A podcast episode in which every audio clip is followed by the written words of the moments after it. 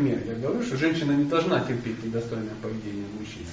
Эм, кто главный персонаж, там, который не терпит, никогда не терпел недостойное поведение мужчин? Драупади. Ну, кто досмотрел до этого? Я не знаю, сейчас это уже вы дошли, не дошли, я как бы книжки читаю. А, что она делала? Пропила всех. Кого? А вообще всех. Всех. И мужей в первую очередь. Да, она взяла волосы, распустила и сказала, я, говорит, э, я проститутка, я не под защитой. Я женщина легкого поведения. Она говорит, с чего бы?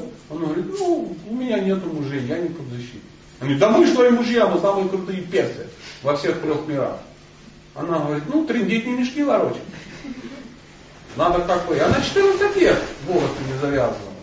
И они каждый день просыпались, видят, э, а она в костюме проститутки.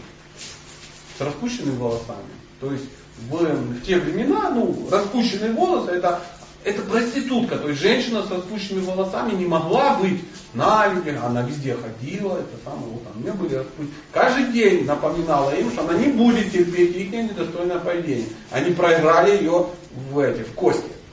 Неважно по какой причине. И они 14 лет напрягали. Потом пришли и убили. 400 миллионов человек. Она сказала, ну ладно. Завязала. Круто, да? Вот кто манипулировал мужьями, так манипулировал. Пять мужей, как это самое? А? Хотелось бы быть на ее месте? А и хотелось бы. Потому что она была под защитой. Под защитой. И она не терпела недостойное поведение. Если мужчина вел себя недостойно, она говорила, ты ведешь себя недостойно. То есть она 14 лет не чувствовала себя не под защитой?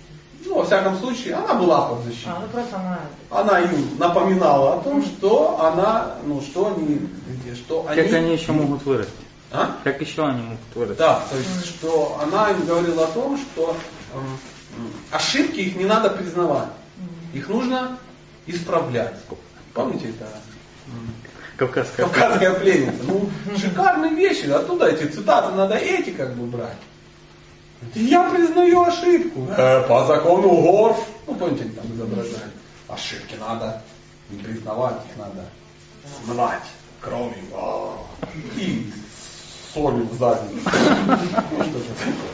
Поэтому давайте продолжим.